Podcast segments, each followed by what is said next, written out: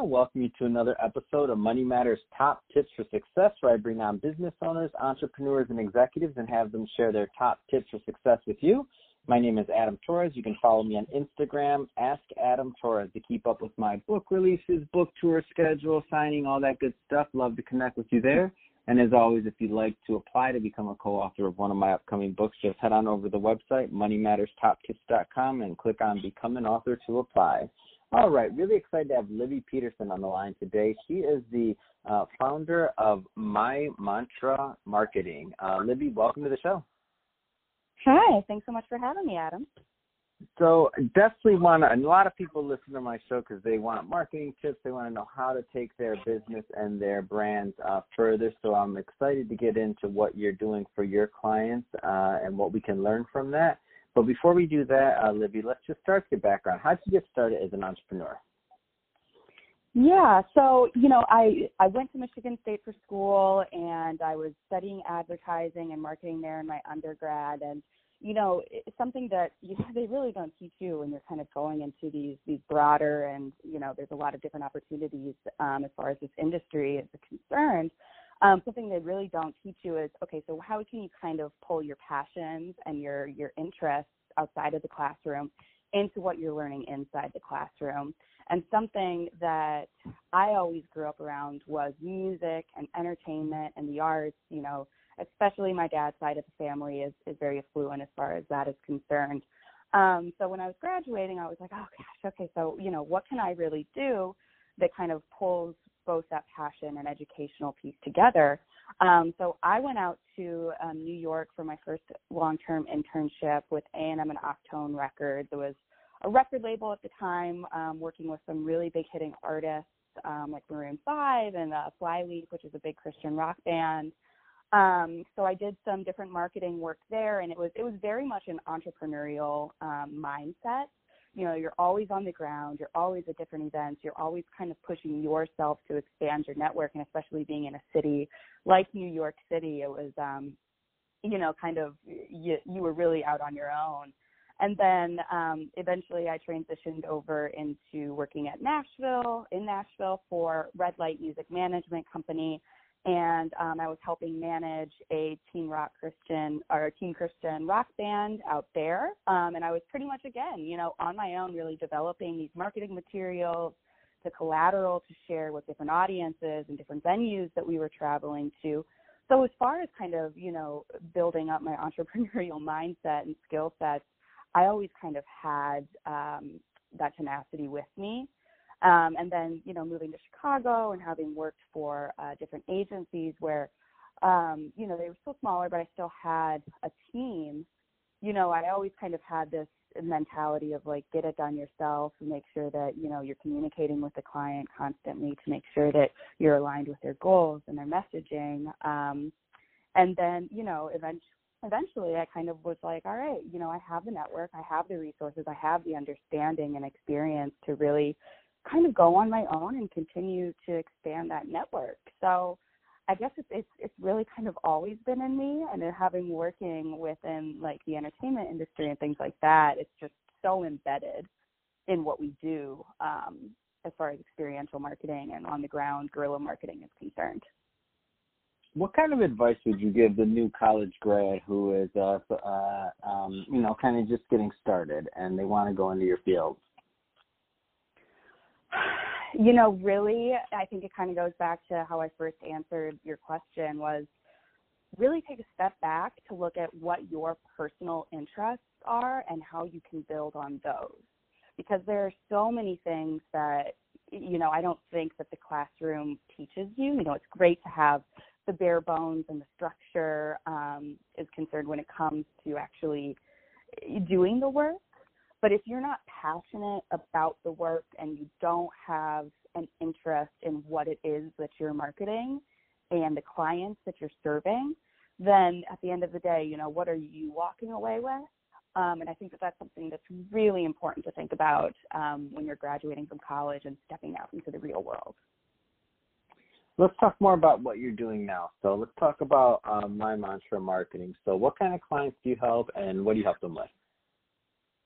Yeah, so um, right now I'm kind of uh, serving a full range of clients, but the the majority of who I help and kind of um, you know how I encompass the work that I do is I really focus on kind of connecting cultural and experiential and lifestyle brands, building relationships with them in the Chicagoland area and surrounding Midwest area and beyond. But um, you know, connecting those brands with the clients I serve, who typically um, typically serve a female women empowerment groups, you know, entrepreneurial advocacy, health and wellness groups.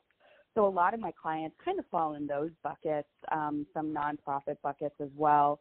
Um, you know, I love working with a couple of my clients really serve the youth here in Chicago and serve um, so I work with some different educational uh, nonprofit organizations as well that um, kind of work in like personalized learning and things like that as well. So, you know, I'm definitely somebody in addition to kind of this experiential and entertainment side of things and working with clients in that scope, I, I really kind of like that advocacy um, nonprofit mission work as well too. So I work with a lot of organizations that serve that purpose as well. What do you find some of the um, mistakes are that you're bringing on a new client? And I know I know every client's going to be somewhat different, and they're all going to have their opportunity areas, right? But uh, what do you find some of the mistakes are, the themes that you see that come up over and over again, where brands or clients are kind of missing the mark? So I think it's kind of twofold, right? You know, a lot of the clients that um, I have that approach me you know they have these amazing ideas that i think you know there is definitely a need for um in the city in you know our culture um and but sometimes these ideas almost get too big for the client and they mm. have they want to serve this purpose and they want to see this dream of theirs be fulfilled right but they don't really understand kind of the nuts and bolts that go into things. And you know and, and and i think that that's something that all of us kind of struggle to learn. Um so that's a learning curve for each and every person on both ends of the aisle.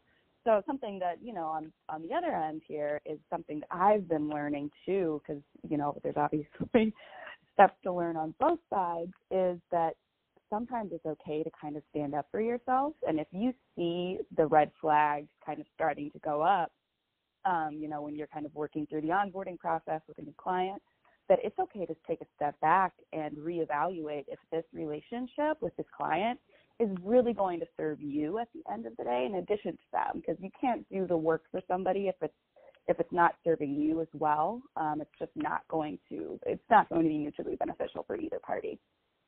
No it's great great advice. Um, mm-hmm. and so so what's next for my mantra marketing? What what what kind of uh, interesting things are you planning in the future yeah. So uh, one thing in particular that I'm really excited about that we have coming up um, on June 8th, we actually just kind of got roped into to helping out with it. It's called um, the Living Live Teen Music Conference, and that's going to be held at Beat Kitchen on June 8th.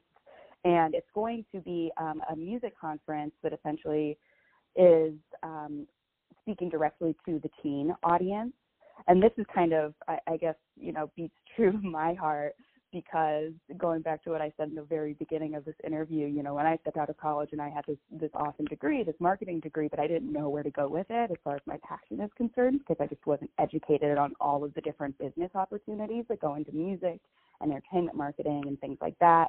So that is this panel discussion and this conference pretty much speaks to all of the different pillars and all of the different opportunities the kids can step into as far as music production, music um, marketing, and entertainment marketing, and A and R, and talent buying, and production, and things like that, outside of just you know performing the music itself.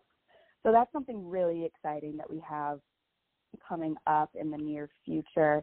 Um, and I'm going to be working with a couple of different um, brand advocacy, culture, lifestyle events out in Wilmette um, that are going to be bringing on some different health and wellness partners um, throughout the summer, and um, you know, really kind of focusing on uh, the pillars of what I talked about. Um, just with nonprofit organizations and educational events. I'm working on another event called the um, Inno- Leap Innovated um, Conference Summit that's going to be taking place on August 27th. and that essentially caters to different educators and educational organizations here in Chicago. And essentially, the bulk of that is going to be speaking to personalized learning techniques and strategies um, and implementation into schools. So all right. Well, you are so, so you are busy, busy, Libby.